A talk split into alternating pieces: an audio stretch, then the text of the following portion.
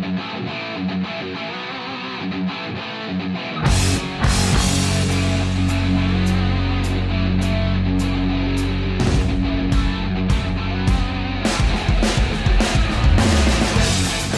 evening and welcome to the Pirates Fan Forum here on DK Pittsburgh Sports Podcast Network. I'm your host Gary Morgan. And with me, as always, is my good friend Jim Stamm. How you doing, brother? I am good. I am here, and you know, for a team that's got a lot to sort out, there's never a boring moment, is there? No, man. This is uh, this is the fun part. You know, people people didn't like going through the rebuild. I completely get that. We're still in that that area.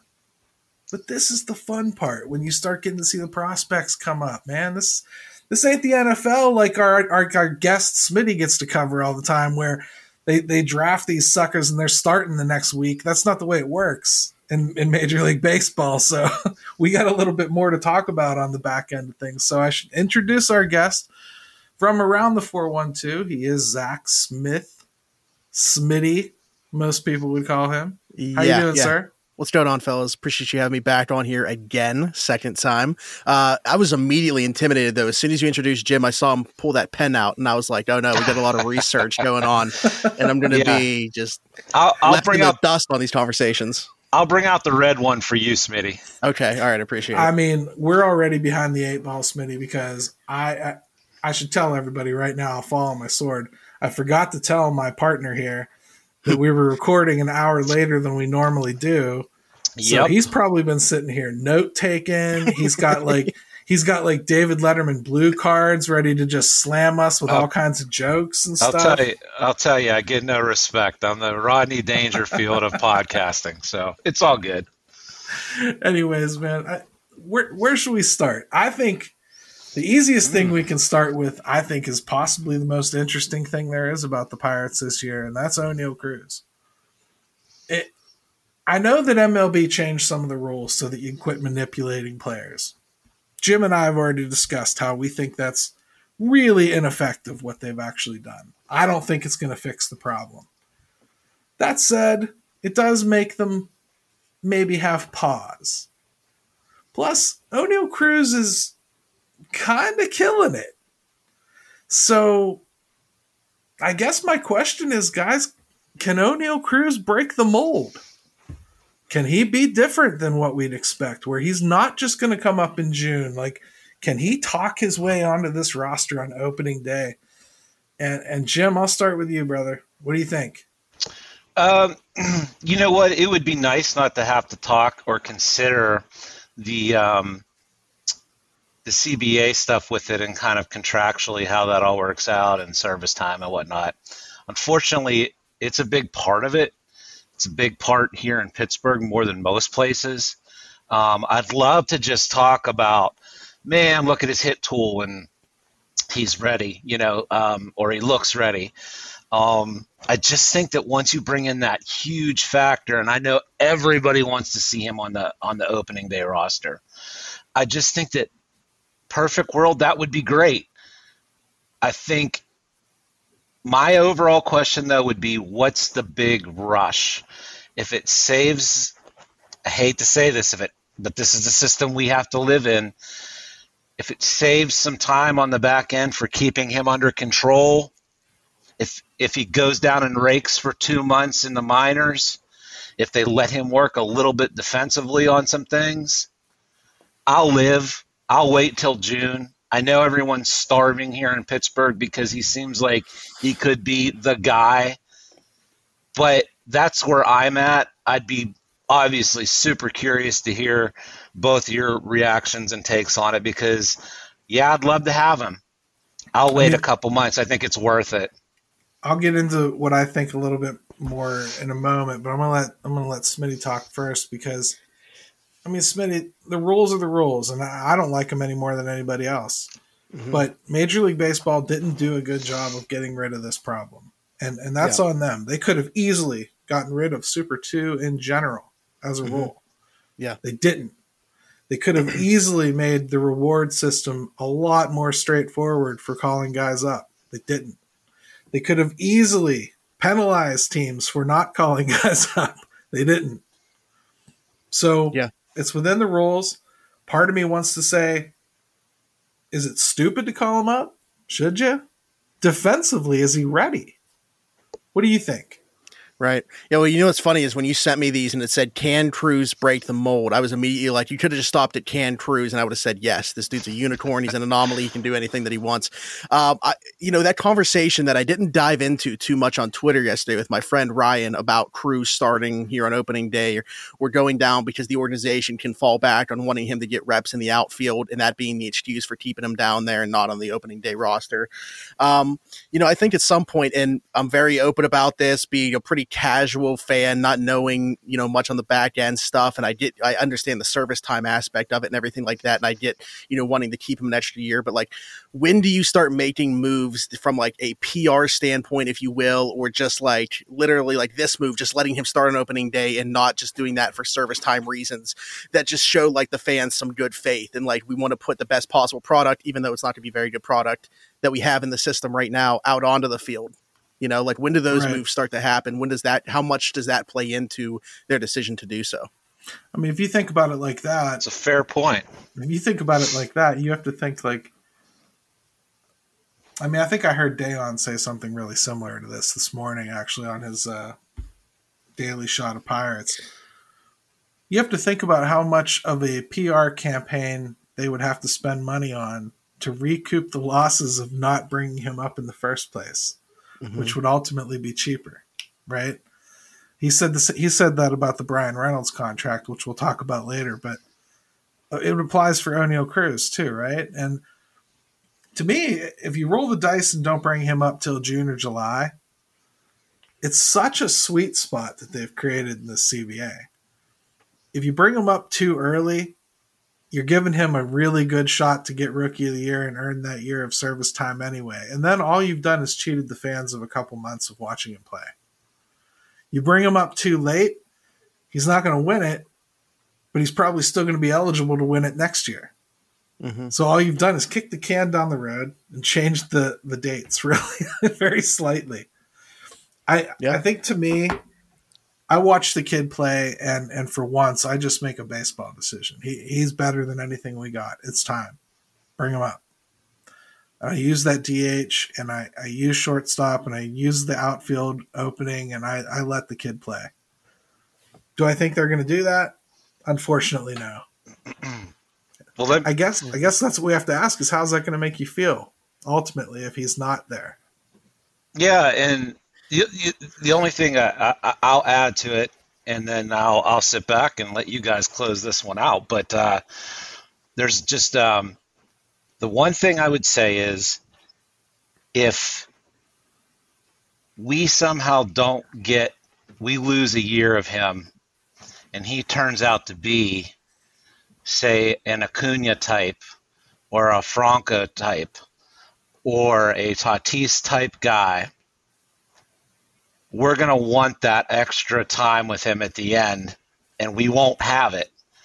And that could be a huge, huge, huge factor here in Pittsburgh. So I will just say I would rather err on the side of caution with the guy and um, see see how it plays out. And so, I'll say the only one he really compares with, honestly, there before I go back to Schmidt is is Juan Soto because all the rest of those guys got those big extended contracts. Well, they, they, did. I'm just talking pure talent wise, though. You know, like I mean, just talent wise. Right, but say, Schmitty, why don't they just for once? They, they have no payroll. Why don't they just for once say screw it and throw him one of those big deals and just be done with it and call him up? I hey, if it was my decision, they would but uh, but it's not. I, I, I, definitely see where Jim's coming from though, um, and I'm not going to be like super upset if he's not. I guess, but I know that there are people that are going to be, and those are the fans that I'm speaking for, are the ones that are like, why isn't this guy on the opening day right. roster? Um, because you know, like you, I, I I want him to be. I don't think that he's going to be. If I had to take a guess right now, I think he starts in AAA. I, I think that there's a, an argument to be made either way, and yeah, I do too. And the thing is, uh, it's it shouldn't be it shouldn't fly over everybody's head before we go to a break. It shouldn't fly over everyone's head that we have two players along the same ilk here, Oneil Cruz and Roansy Contreras, both right there should be ready to come up, right? Mhm.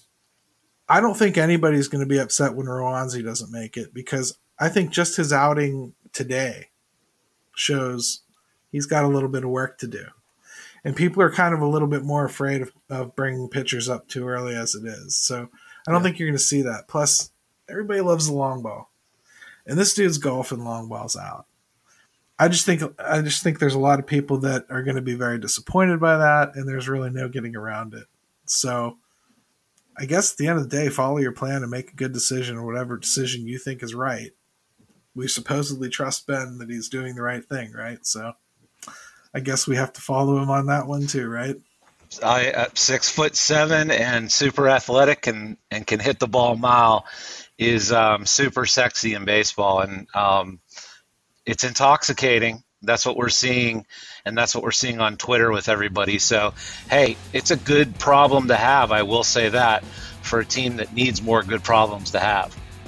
Yeah, it's a nice way to put it, actually. I'll tell you what, let's take a quick break because we're not going to finish any nicer than that.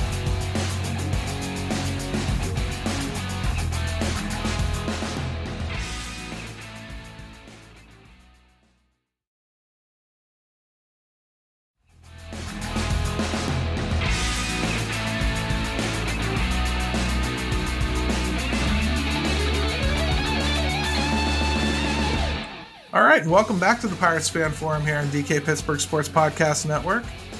Gary, Smitty, and Jim with you, and we figured we already talked about Oneil Cruz. I don't think he's in any danger of being DFA'd. Not so yet. we're gonna so we're gonna move on to something else that I think people should have their eyes on a little bit. We're getting to the serious time here. This is where we start making some decisions on this roster, and I I think there are a few players that are in danger of being on their last shot. And Smitty, I mean, you're watching as a casual fan. I know you're not sitting there watching every inning of a spring training game like me, which, you know, I'm kind of jealous of, but he has a life, Gary. I mean, I don't know, so, man. They're, they've know. been breaking out the lumber company in spring training. What are you talking about? actually they have honestly they they they're doing what what happens in spring. They're making people excited. So all right, so who who's on your bubble here? Like who do you think is probably out the door or at least has to do something big in the last 2 weeks? First guy, I went as far away from the organization as possible is Anthony Alford. We'll see you. Pack the bags, get him out of here. I'll drive him wherever he needs to go. I don't care. I mean, But I quick not straw poll. We all agree, right? uh, you know, we might as well just get the obvious one out of the way. Yeah, yeah. I feel I feel bad because he seems like he seems like actually a pretty nice guy, Yep. and he has not had the easiest road. He's had some injuries, um, so I, He you know, the part. Like that's the thing that's so frustrating is he looks the part of at the very least like a fourth outfielder, if not you know a starting guy in the corner. But like no, Oh. he, he showed nothing. Yeah. If you were if you were building a baseball player looks wise in a laboratory, Yeah. it would look like Anthony Alford. But you know, even when you go back and look at his numbers and the little bit of time that he's gotten here and there, with um, man, I don't even know. He's been with more than a couple organizations now. So. Um, no, he's just been with Toronto and Pittsburgh, I think. Oh, really? Okay, I thought there was one other one in there. Okay. Nope. Um, but even when he has gotten some playing time, boy, you're sifting through a lot of bad to try to find the good. Um, so even then, it starts to be like, you know what? If it doesn't happen now, after the last couple seasons with even the Pittsburgh Pirates, it's time, right? Isn't it? I mean, we're talking about Mason Martin. There's people already talking about Mason Martin being a busted prospect because he's got like a strikeout rate in the 30s. Mhm. Anthony Alfords is in the 70s. yeah. This dude is done. Toast. So, Smitty, I'm sorry we cut you off. Who else you No. got besides the obvious? Or is that Uh, let's go through here. So I was, I was, I pulled up the forty man roster today, along with reading Gary your most recent article on Bucs in the Basement with who you thought was going to be on the roster. Kind of two and two together. There was putting this list together. Um, Uh, so I would think one of the because there's got to be something with the, the pitching too, right? Some of these pitches got to Yeah, go. So the three that I put on here, and two I actually don't know a whole lot about, so I'm curious is because one of them's a lefty, so I feel like that gives him a little bit of an advantage. Wil Crowe, Anthony Banda, and Jerad Eickhoff. Between those three names, one of them is going to be DFA'd. I'm I'm, I'm putting it, I'm putting my stamp on it right now. Well, Eickhoff, I'll start right there. Eichhoff Okay. Isn't on the 40 man, so he can just start in AAA. He oh. has Oh. a minor league contract, and Well, they won't that. DFA him. But I also don't think he has a, a prayer in hell of making the team, so no worries there. Banda, he is on the 40 man. That's a, po- a possibility. I haven't even seen him pitch yet. Yeah. So chances are he's at least going to be on a short leash. That's a very good one. Wil Crowe, Jim and I have talked about this quite a bit. I think Wil Crowe's got a shot to be a hell of a bullpen arm. I really do. Okay. If And is that the role that we think that they, that they're going to put him in, or do you think he's competing for a spot in the rotation? I don't think he. I think he thinks he is, Okay. and I think the Pirates would probably tell him he is. But when I look at the options for starting rotation, his name doesn't come up to like seven or eight for me. So I don't see it.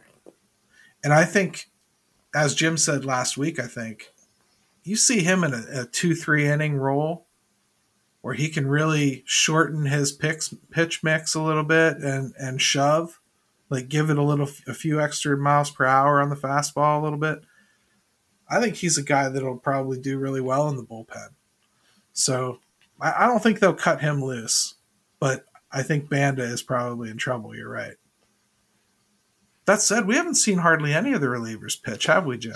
No, that's what's funny is um, I haven't got to see every game. Um, so maybe that's a blessing, but uh, I started I looking. dislike you too, then, but that's I- I payback for this hour I had you sit here. That's right. it. There's a couple more digs coming in, so just uh, just sit tight. But uh, no, th- that's what's funny is here we are, how many days out from uh, putting together the major league roster, and there are some guys that, boy, they need to get into get them in there and get some work. right. Um, Crowe to me is somebody that like I think if what you just saw in his first start was kind of what we always see with Crowe, and then so it just reinforces to me like bullpen long relief type guy. They're going to let him try that next, and then if that doesn't work out, but I think this year he's fine. He's gonna he's gonna have a spot.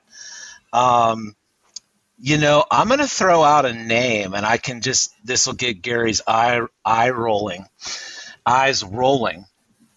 But I'll tell you what, if this was a normal organization, and he gets bombed again like he did in his first outing, and keeps getting bombed, Jose Quintana.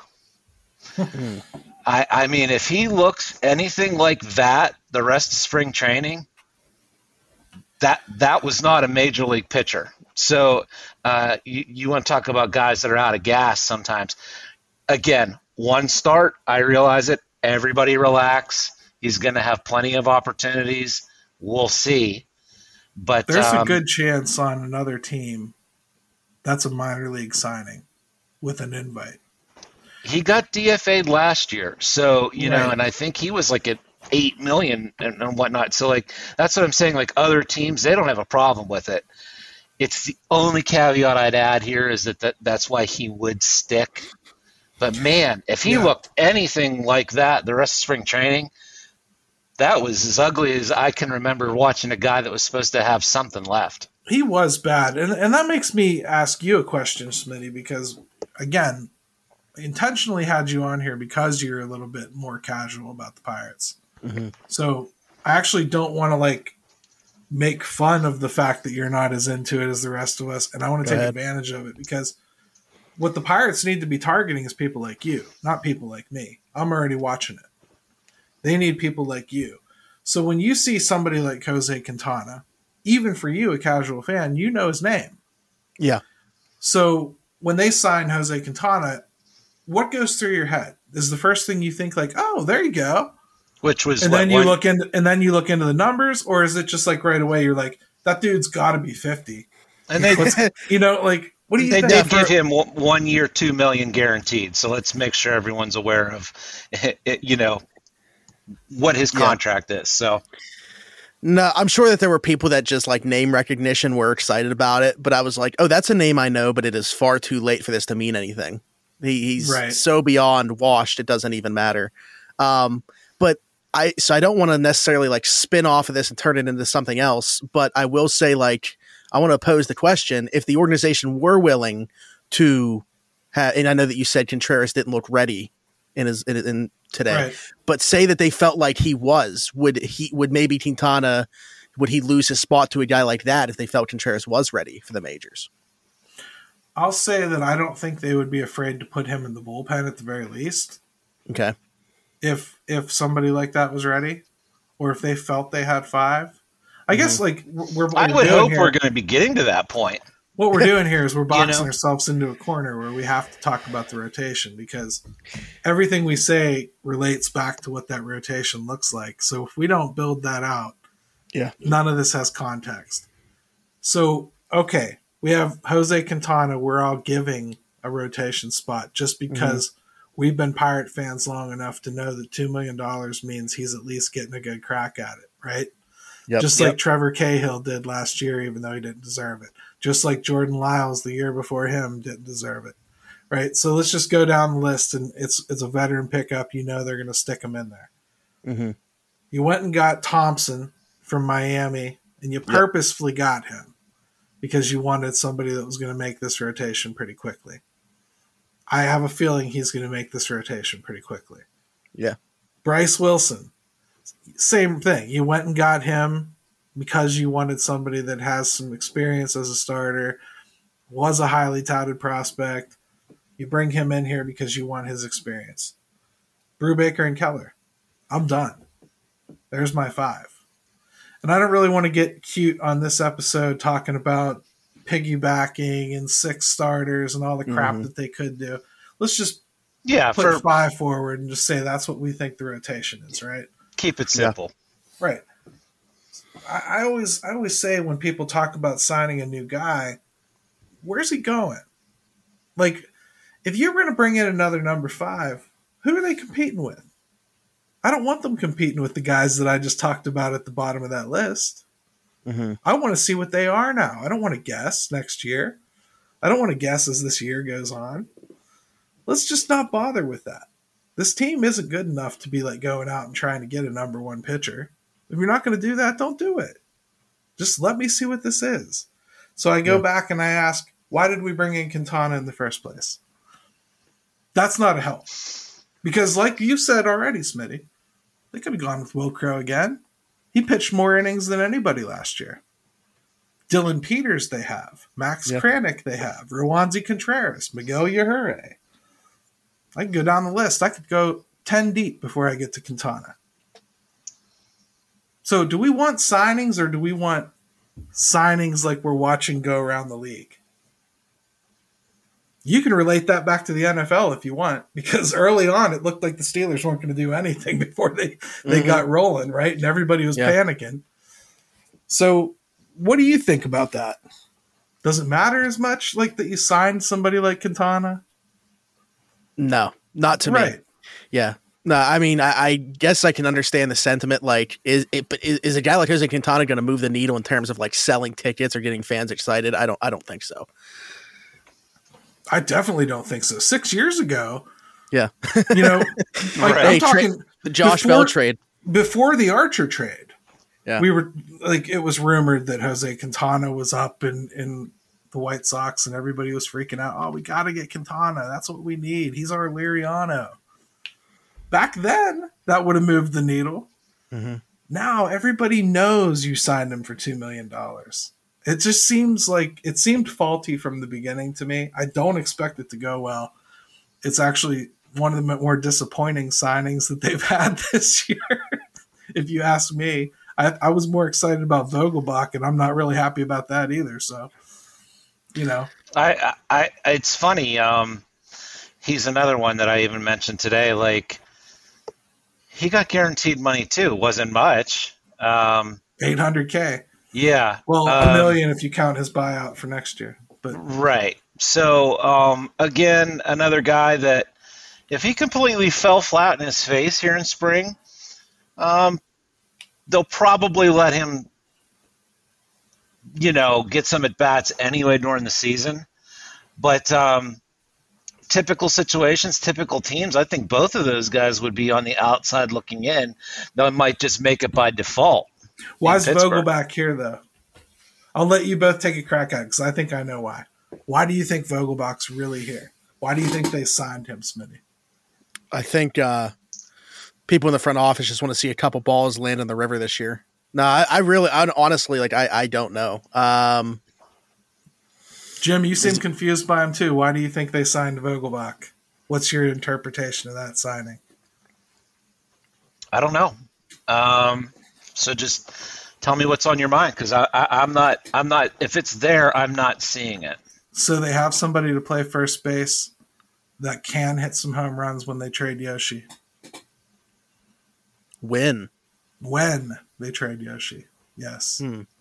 He won't finish the season here. One way or another. One year contract. No way.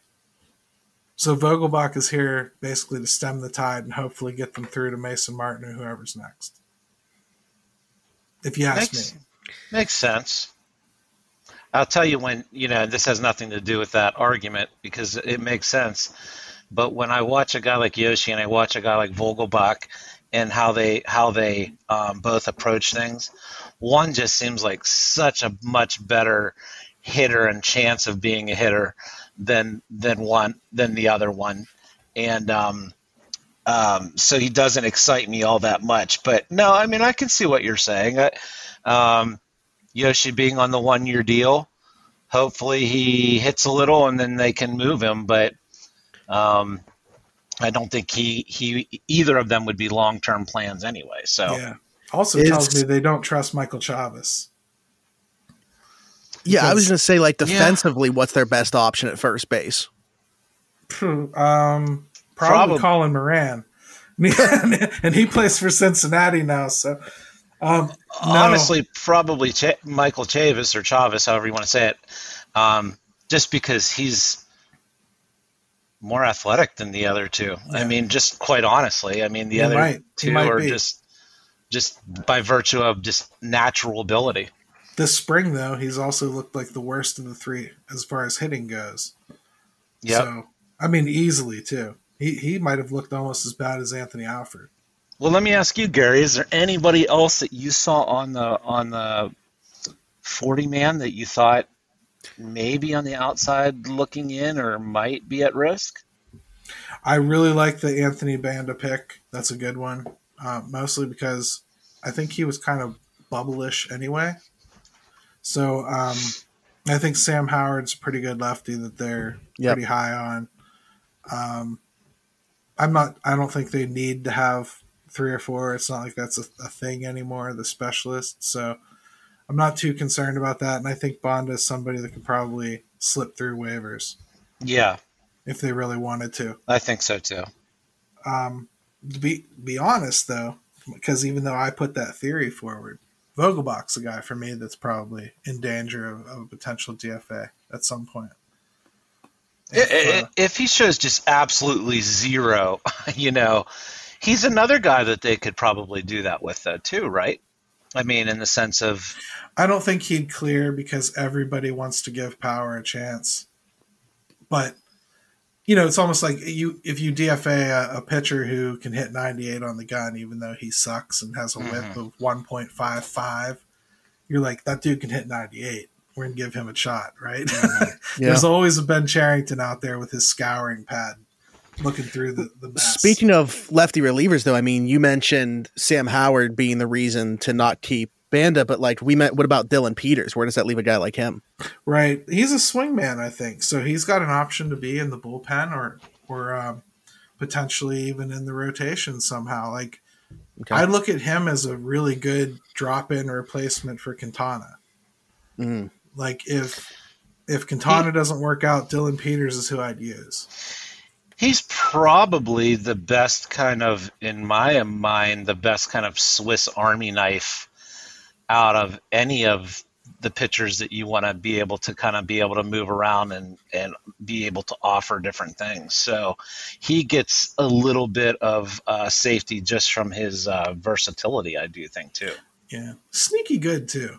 Sneaky good. Yeah, he, he, doesn't have he doesn't have big velocity, mm-mm. but he's really deceptive on his delivery, and there's something about it that people just can't pick up, Yeah, righties or lefties. And I mean, you don't see him get raked a lot. He'll give up some hits and he'll give up home runs. It's not like he doesn't make mistakes like anybody else, but he's a guy that he he very rarely is going to get shelled. anybody that like that. anybody that reminds me of Joe Dirt on the pitching mound, I, I, I, I like. So Yeah, dude, and he's got he's got baby doll hair, doesn't he? Like it just hangs there like all heavy, like it's made out of horsetail. Yeah, him and uh, him and Trans Am Sam are, are, are my guys out, out there in the pen. So we'll leave it at Oh that. man.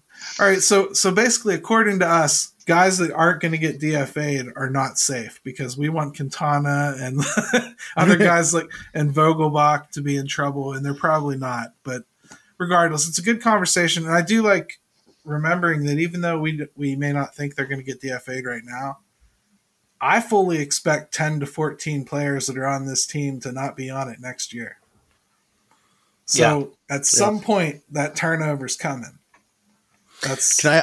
I want to ask about one player to see what you guys think about Hoy Park. yeah. Shame that he got stuck over in Korea for a while with the COVID and everything. He just got here. Um, his entrance was basically hitting a home run, so Mhm. that's good. I like his versatility in the field. I think it's necessary. Um, the only other person that I think can make the club that could play third base is him or Chavis. So, uh, He's actually really good in the field. Anywhere they've put him, he has more than um, held his own. yeah. But the bat has never come along. No, it hasn't. except for in AAA for the Yankees. And then small spurts here. Yeah. I need to see it a little bit. But do I think he's going to get a chance? Yes. I think he's going to get a chance this Okay. year because I don't think that Diego Castillo has been so tremendous that they have to say goodbye to Hoy Park right now. Although I have been very impressed by Diego Castillo. Um, that would be my flip point right there. If Castillo is going to make it, then Park is in trouble. But I don't think that I don't think that they're feeling pressed into the, into action there. They already added him to the forty man, so it's not a problem if they want to change their minds later. Yeah. Hoy Park is one of those guys. If he could just hit a little bit with his versatility, he's such a perfect guy to have on your team. As far as even if he's not going to start much, he's just a perfect guy to be able to do numerous things instead of taking up several roster spots to be able to do it. I mean, I'll tell you, like Smitty, you read my piece earlier today. Mhm. You know, a lot of my plan is based on cutting Anthony Alford. Yeah. and not well, and not replacing him with with another pure Cole Tucker. I'll use Cole Tucker. I'll use Hoy Park. I'll use Michael Mm-hmm. Chavis. They can all play a corner outfield if they have to in a pinch, and they're not bad at it. So, as long as they're not putting Yoshi out there, I'm okay. You know, and and to be honest, you have- flashbacks, Well, to flashbacks to right field last year. to Wow. be honest though, you have to be liking what you're seeing from from some of these guys. Though, like Allen has been Mhm. pretty good, pretty Yep. good. I've been very impressed by what I've seen from him. Plays a good field. He, he's getting the balls. He's got a decent arm. He's put the ball over the wall a couple times already, and and they weren't in into Lecom wind either. So I'm pretty happy with with his performance so far. The speed's crazy.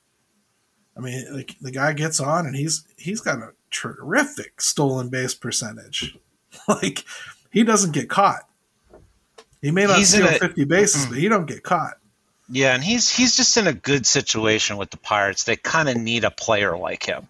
Yeah. So um, they don't really have a guy like a Greg Allen um, for what I think they envision him to do with what you're talking about, which is be able to play left field. Uh, he can run a little bit. If he can do anything, it fits him well. Yeah. I think they're looking for a pulse from him, and so far he's been more than a pulse. So Right. And he's 29 years old. So you Right. don't care about his future any more than you care about him being part of yours. You know what I mean? nope. Mm-hmm. You you he, you just use him until he's gone and move on. That's all there is to it. The best Right. part is him, you know, showing what he is means Anthony Alford. We'll see you. Exactly. I think no, but I think that's what they ultimately have to do. We'll see if they. Yeah. How many chances can you give a guy? Sorry. I mean, I know he's had some bad breaks and whatnot. But Yeah, I'm sorry. yeah. I wish It's him the time. best. And, I, wish and him I'd the best, been, but I'd have been right there on Cole Tucker if he didn't show up the way he has in spring. He looks different physically. He's making different contact. He's he's bouncing all over the field, playing all kinds of different positions competently. What more can you ask for from the kid? You want him to play like like up to his pedigree for once? That's what he's doing. Let's let him do it. You know, I mean, I've taken him completely off my DFA list. I I just don't think, and I, and I went into it. Anybody that listens to this show knows I, I for sure wrote him off and said he should be gone. Mhm. And I 100% changed my mind. He showed up with it as a different guy this time. Well, and, and and and quite honestly, he doesn't have the pressure anymore. I think that he might have felt there for a while. Um, he's not going to be expected to starting every day. He's going to be asked to be able to provide some versatility. I don't think that I think they envision him. I was watching the, the the broadcast the other day, kind of envision him being useful around the diamond in several different areas, and he doesn't have to worry about that the, those expectations of where he was drafted and probably where he was drafted probably wasn't very fair to him. So That's a good what point. more? Yeah, what more can you ask for him? Um, he's a likable kid. Hopefully, he sticks in this role. Um, it's hard to ask for much more of him from an attitude perspective, too. I mean, Anthony Alford if he if he does get cut, we could just start a rumor that Mike Tomlin was watching him work out and he's going to be the backup running back. what do you think? I'm Everybody like that idea? Okay, Did they have a pre-draft visit? That's what Absolutely. I need to know. Before I, all right. Yeah. Absolutely. And they and they brought their running back coach and he had a They went to dinner. Yeah, and there's a picture of Tomlin smiling, looking at his side. And you know what? See, I was wondering where you were going to go with that. I kind of saw him as maybe a safety type, maybe like a heavy, like a heavy hitter safety type guy. See, now you're saying you're saying that Edmunds is out. Is that what you're saying? Like, come on. Well, hey, you know what? 6'1", 215, a little bit of a heat seeker. Um, they haven't signed Edmunds. Honey Badger isn't here yet, so maybe love it. it's Yet. uh, maybe Yet. yet. So look at us settle, stomp. settle Look at us. Smitty. Settle down. Look at us stomping all over 412's format here. Let's stick with one sport. Let's take a quick break. When we come back, we're going to intro a new segment for y'all.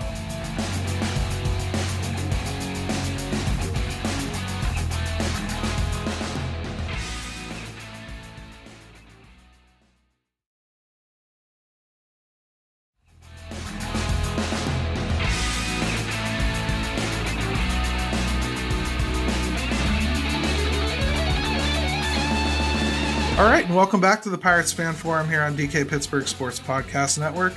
And uh, we're going to debut a new segment uh, in this episode, and uh, it's going to be called Call Your Shot. So, what we want basically is for you guys to send us in videos asking a question, starting a topic, something you'd like us to talk about. Get your point out there. It's just a way for us to have more of you heard than inviting you on the show all the time. It's difficult for us to continue to to to mow through as many people as we want to have on the show. So this is just a way to get you on a little quicker. And um, so I'm going to take a quick second here to scroll up a video. When we come back, that's what we're going to discuss. Okay.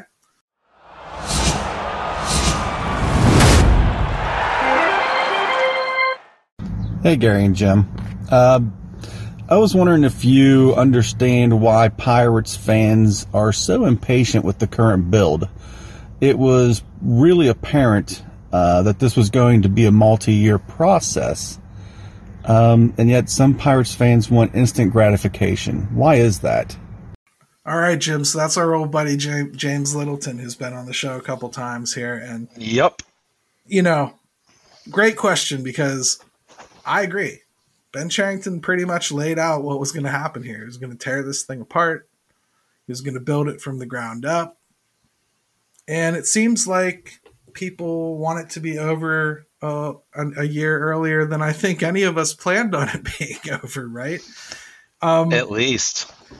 Well, like James said, what makes people so impatient about it? I mean, I think what happened with Bryan Reynolds the other day is one of the one of the things that kind of makes it makes it get to the boiling point so quickly. You know, it's one of those little things you thought they could take care of. You didn't expect them to be good this year, but can you at least not screw up something good you do have? I mean, Smitty, what do you think, man?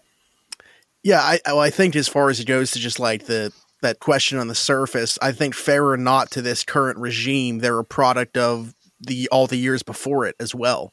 Um, and, and fans are just never going to be satisfied with the fact that we've seen in my lifetime four winning seasons and three playoff seasons.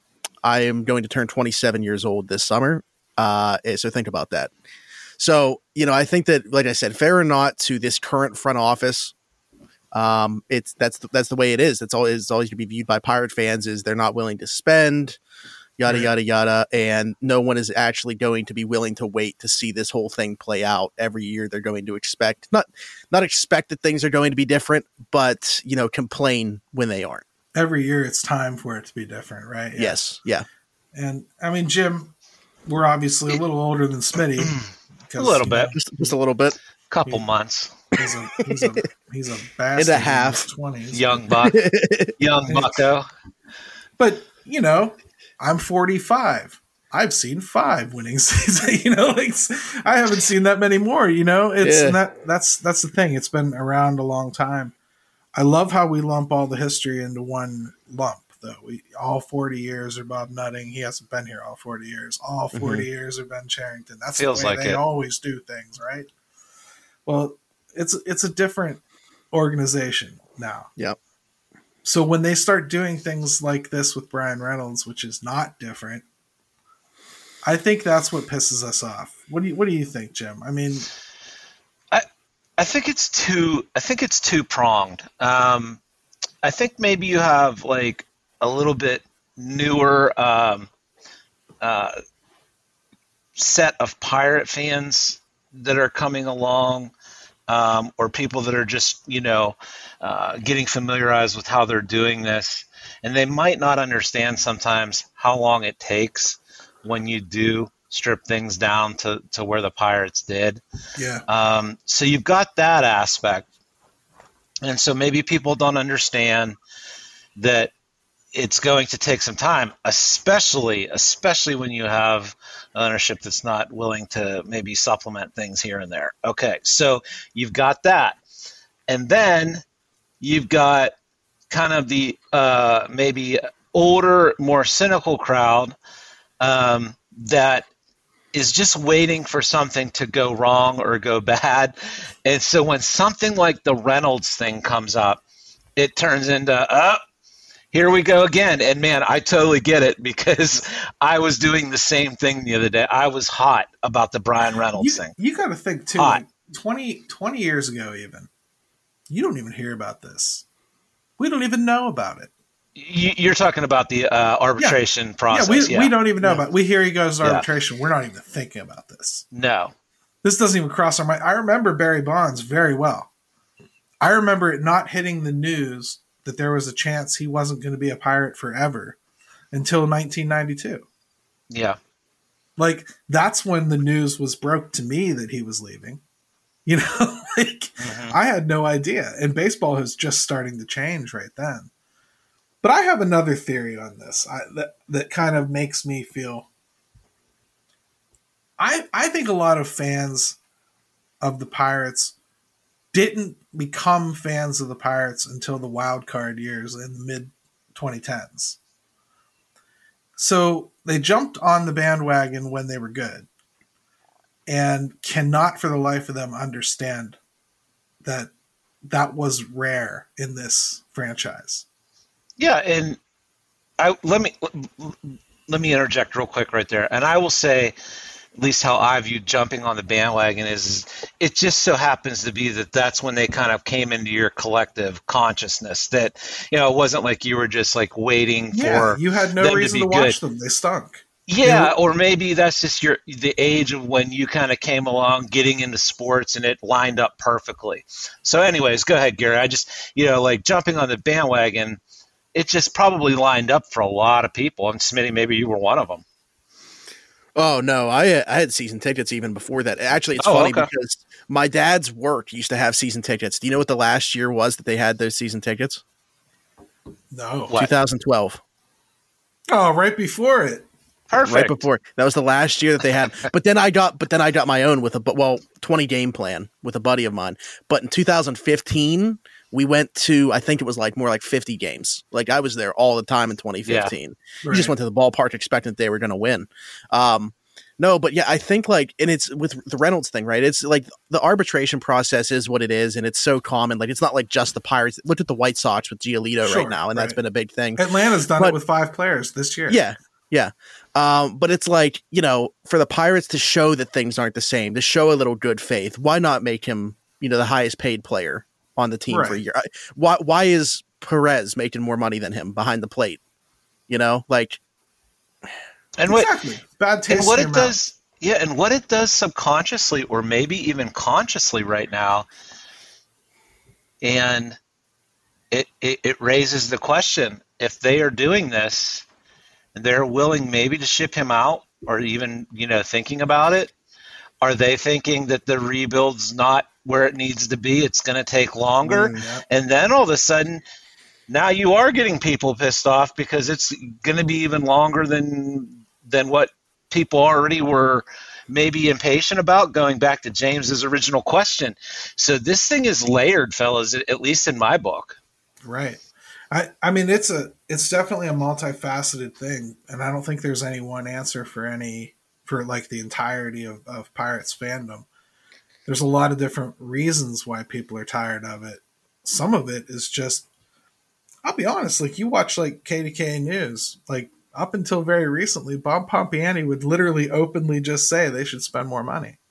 it was like just this year that he decided to finally get on board and say, oh, yeah, hey, they need a salary cap in Major League Baseball. Well, Bob, a lot of these people have been calling you on Sundays on, on the fan for a year and a half telling you that, and you'd hang up on them. So thanks for getting on board, but the damage is done. And I'm picking on Bob Pompeani, but like, you don't understand how this sport works. And you want to compare them to the Steelers that can just remake their team in one off season after their franchise quarterback retires. And you know they're going to be eight and nine next year, or nine and eight at least. They don't have to bottom out, right? You could argue yeah. they should, but it's a different sport in the mm-hmm. same city you watch the Penguins just 17 years or 16 years in a row in, in the playoffs. Yeah. you know, one of, if not two of the best players in hockey for the best part of three decades. Like, it's not the same game. Mm-hmm. You know, so uh, the frustration boils over because A, people don't want to hear the excuses, they want to see results. B, I think too, it was like, oh, I'm sorry, go ahead. No, B, the Pirates do everything in their power to make sure you don't see results. Yeah. I think another part of that whole the whole thing too with Reynolds is like when I don't remember who it was. I wish I did so I could give them credit. But I'm sure multiple people put it out there on Twitter. It was like when bringing up the word extension to Reynolds, he was just like so thrown off, like, oh, that was never even like talked about. Basically, like it had never been mentioned. I mean, well, it was Bryan. Reynolds himself said it. Well, no, but I'm saying somebody put out the tweet saying that. Oh that yeah, that, that Reynolds had said that. Well, he said it to and, Alex Stumpf. He said it to Jason yeah, Mackey. Yeah. Um, it's it's not a surprise. I mean, I think mm-hmm. we all knew that he, that they they hadn't reapproached him this year, but I think we kind of hoped that maybe before they went into the arbitration process, they would Yeah. have done something. Mhm. Throw a piece of paper in front of the guy. I mean, like, what what what I think my biggest fear is with the whole thing is the timeline works out that if if this team gets good in the next year or two, we're going to be dealing with a Bryan Reynolds expiring contract in 2025. And and that's what stinks. Because even you know, and they and they could trade him and move that timeline back, but either way, that's frustrating for people that have followed this all along and kind of want him to be the foot in the ground, Mhm. Which you need somebody to be. And uh, Yeah. and if if that's Oneil Cruz, okay, tell me it's Oneil Cruz. You know, basically, tell me you don't love me and leave me instead of making me linger in this terrible marriage for five extra years. You know what I mean? Like, let me know I- it's happening. I think I think that's an, a, a really uh, interesting aspect to it is is you know is the fan base sitting here thinking that Bryan Reynolds is that you know foot in the sand, line in the sand. This is who we're building around, and is management thinking no, it's going to have to be Oneil Cruz. We're not there yet. Yeah, we just May- don't know. may- yeah, maybe. Um, I think that's that's something to really keep an eye on here. Um, but yeah, I think uh, just to put a, a, bow on it, yeah, people are people are frustrated for a lot of different reasons. Um, the Pirates have given fans plenty of different reasons to eh, to be like that too. They sure have. I'll tell you what, let's make Eddie work overtime tonight and do a second video because I really don't want to explain to all of you exactly what we're looking for. I'd rather show you what we're looking for. So we're doing a couple Yeah. of these tonight to kind of give you a, a, an example of what we want you to send us and what we're going to do with it. So let's uh, have a little more fun here.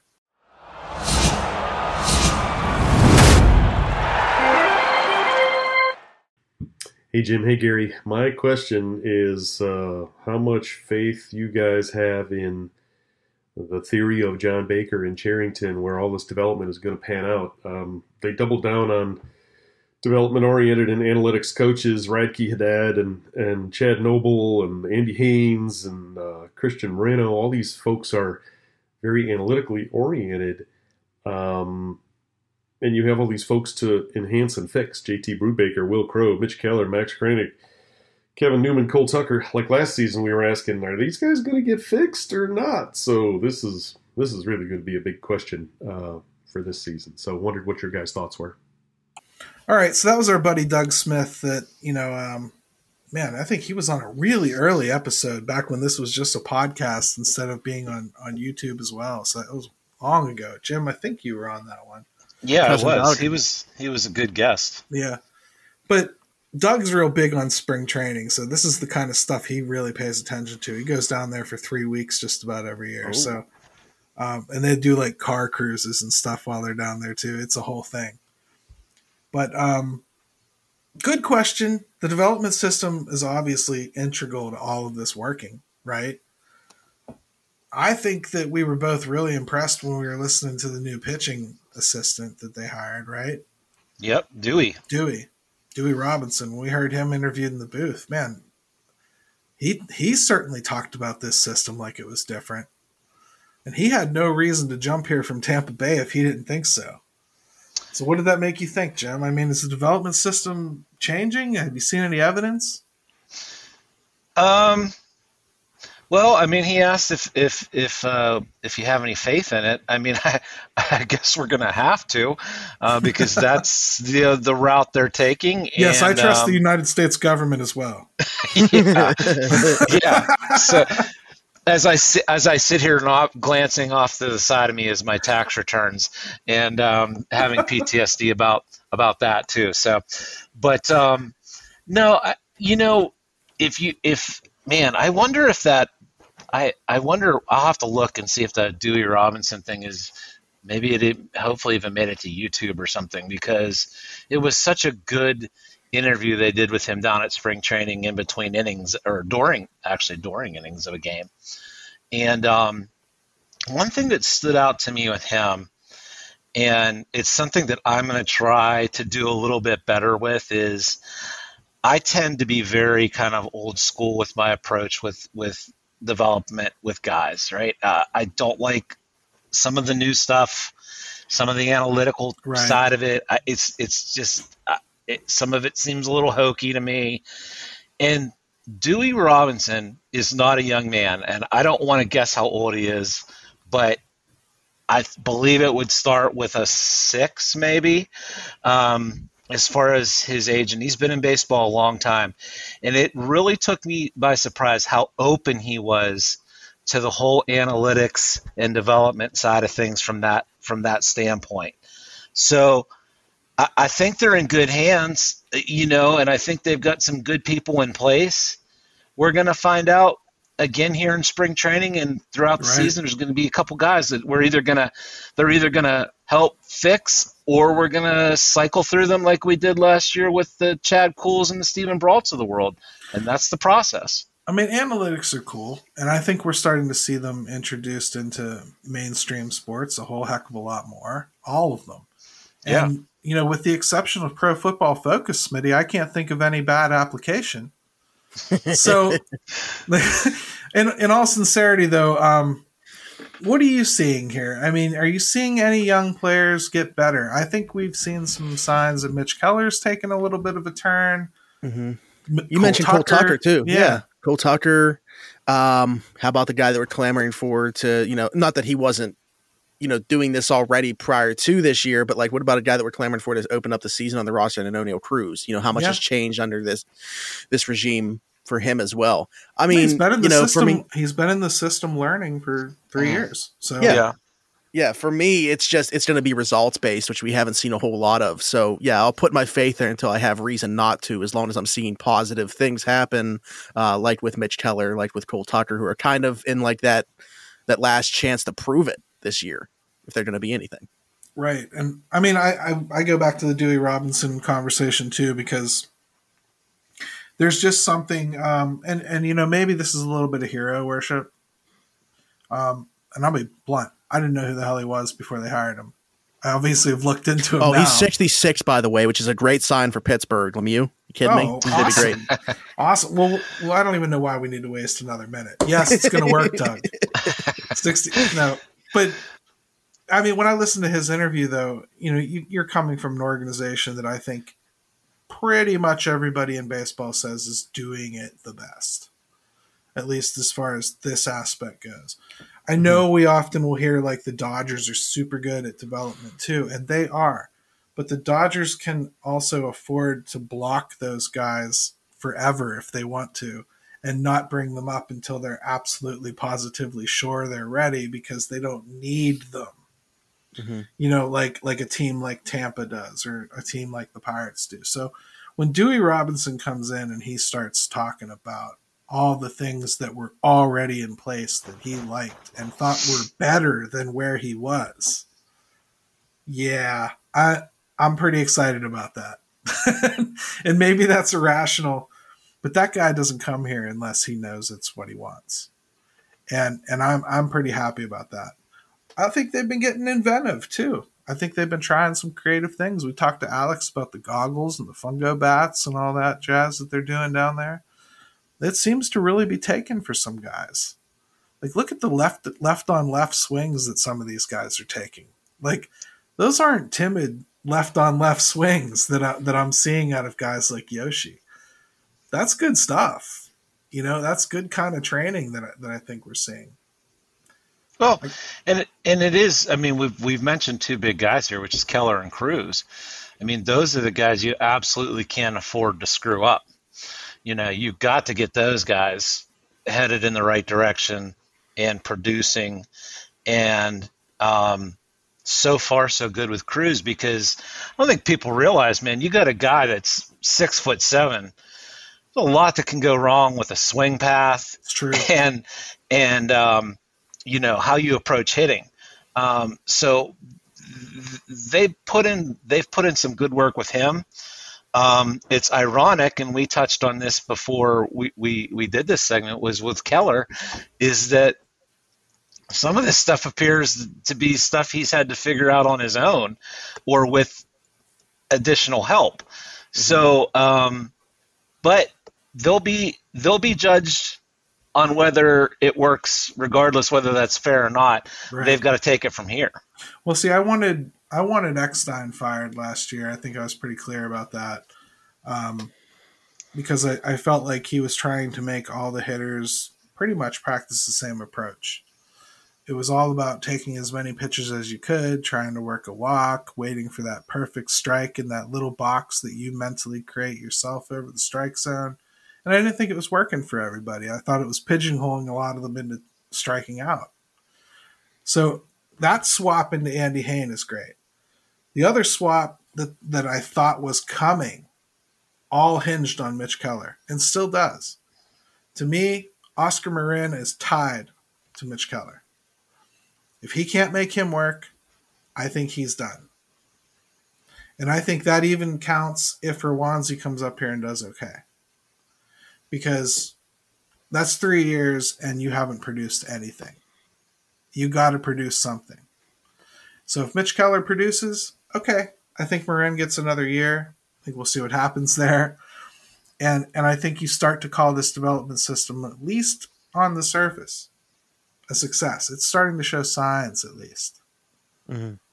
If it doesn't work out, I think you find uh, you go and get Mitch Keller's off-season pitching coach and bring him in as Yeah. pitching coach. yeah hey it, it's hard to argue with it right now you know and, and and i will say too like what has always kind of fascinated me with some of this is when you get um, organizations in or coaches that kind of try to do this one approach for all yeah, it, it- it never seems t- for me to be the way to go. I think you can, like, let's just take hitting for example, and what Eck- Eckstein was trying to, you know, implement, which, which by the way, is It probably worked in 2019, yes. it worked, and that's what they wanted him to do. I'm sure. I'm sure it's not just something he just wildly came up with on his own. That's the the, the route the route the organization wanted to take. The problem with that is is when you do that with something like hitting, is I think you can make you can make some bad hitters into good hitters,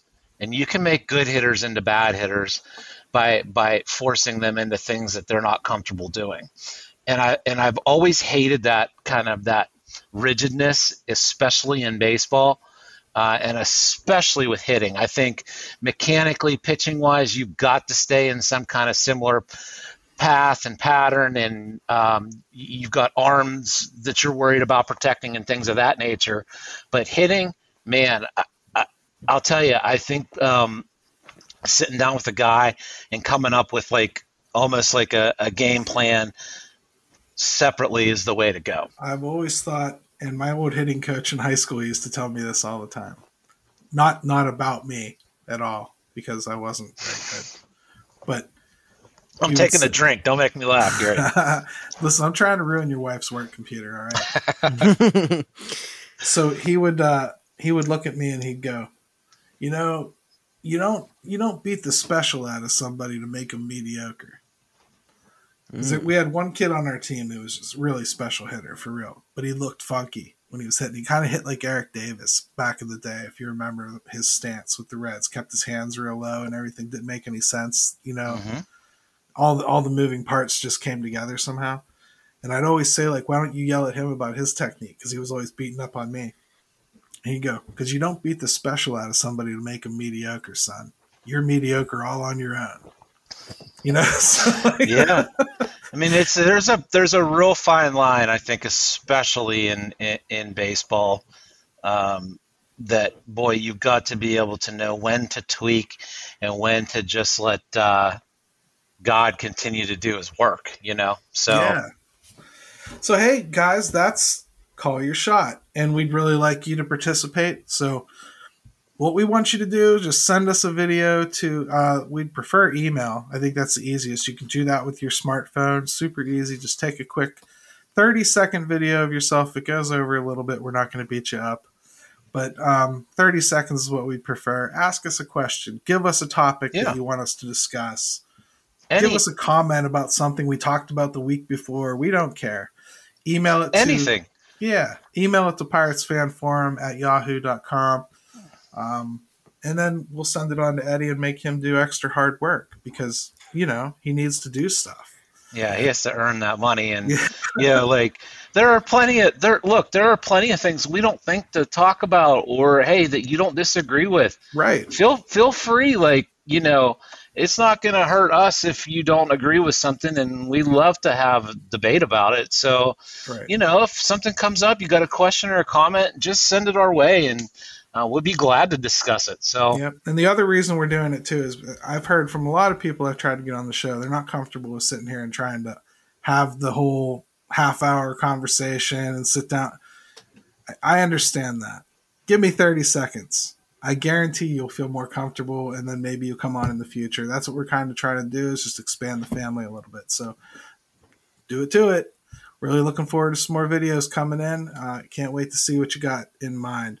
And Smitty, Round the 412 has been pretty awesome, especially the part where Tyler is away with his wife, just enjoying his life Oh, that's and so weird forgetting to all about it. And you're probably paying him and and and the show is just going downhill and into utter disarray with Eddie and Danny cutting it up for an hour and a Mhm. half.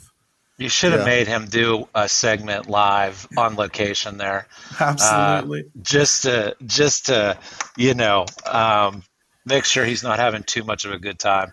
You know No, what? seriously, he probably would have.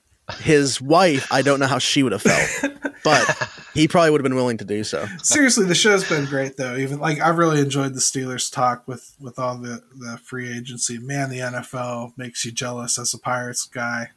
You know, just talking about everything that's moving around that league constantly. So, uh, what can people look forward to on your show this week? Yeah, uh, well, this week Tyler's going to be back after a two week hiatus, so he's going to be on. Um, I think we're going to have a lot more Pens talk this week than we did last week because uh, the trade deadline happened after our show, so we're going to finally get to talk about that edition of Rickard Rakell. Um, Man. still obviously be some Steelers talk as well, maybe a little bit of Pirates thrown in there at the beginning. I don't know, but uh, Tyler's back. I think we're going to have Hunter Hodis on. Um, and then, yeah, I, I know that I've been bringing it up to you guys, but definitely before opening day, we got to get you guys on as well. So, Let's yeah, do no, it. No deal, man. We'll definitely I- do that. I can't wait to hear you guys talk about Rakell because that that dude, man, does he look he could have had two goals. He could he could have had two goals last night, especially the one in overtime. But yeah, excited to talk about it. It's kind of cool because we just played them, so you know you kind of got to to see a little bit of that um, not too long ago. I I'm excited to see how he fits in. That's always the the scary part about the trade deadline Weird- in the NHL. I know that this isn't a hockey show, but how weird! It's a weird situation because I mean, I, it's had to have happened in the past. But I'm like thinking back in my recent memory, and I don't recall a guy having to play two games before he's had a single like practice with the team, or even they said he didn't even like take a pregame skate or anything like that. So it's or a morning skate. Like it's just odd to have to try to just jump in there, and he's looked pretty good. I mean, he hasn't looked out of place. Yeah, I mean, I think like when you play with a freelancer, though, it kind of it kind of just comes together, you know. Yeah. Mm-hmm. And I think Mike Sullivan's general philosophy is simple enough that people can jump in and play it. I just don't think it they can execute it until they understand how serious he is about it. You know what I mean? Yeah. So it's I- interesting yeah, how it's different it interesting. is bet- between sports too. I mean, you get a guy coming in to play baseball. I don't care if he's hasn't had any sleep and just got there five minutes before. You can throw him a bat and a helmet and tell him to get in there and pinch hit. You know, it's pretty much up to you, dude. If you can get a hit, it is different in some other sports. So, um, I don't know. yeah, Can they can they play that Rick Eckstein system? I don't know. Can you throw a bat and just say, "Hey, look at as many pitches as possible"? Well, they definitely don't need to anymore. but fortunately, Ben Cherington's always getting DFA guys who do that on purpose just to make teams. oh, perfect. But uh, you know, enter Vogelbach and his OBA, right? He gets on base. Anyways, uh, Jim, how do people get a hold of you, brother? Yeah, man. Pittsburgh 24 7, Twitter 24 7, Steelers, Pitt, Pirates, Penguins. Um, always looking forward to talking to people. Uh, and uh, just another good show, guys. Smitty, appreciate you coming on, buddy. And we'll gladly return the favor anytime. You know that. Yeah. Of course. And Smitty, it was really good having you on, man. I really appreciate the different perspective. Um, sometimes we get a little almost too nerdy on this show. I need to need to pull it back a little bit and realize that not everybody is is watching every one of these dumb little transactions and caring about it. So good to have somebody like you on. I appreciate you being here. Yeah, thanks as always, guys. Anytime. All right, everybody. Without further ado, since we've already went a little long, take it away, Ben. Yes, your butt.